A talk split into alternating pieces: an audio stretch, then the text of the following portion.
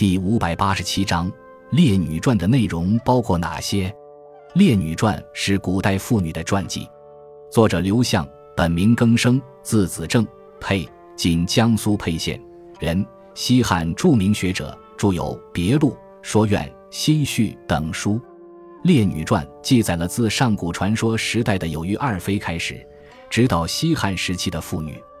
该书的撰写目的是为了讽谏当时汉成帝宠信赵飞燕姐妹而疏于朝政的情况。全书共分七卷，每卷记十五人，共计一百零五人。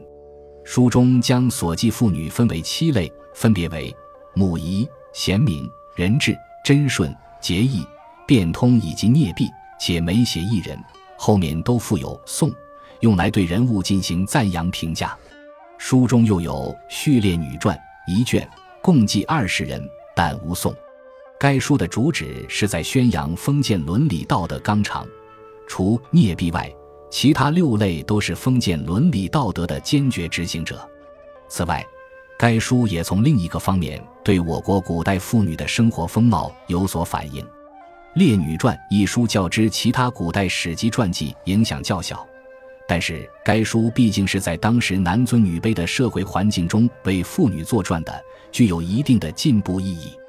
同时，该书也为后人写史社妇女传做了榜样，具有首创精神。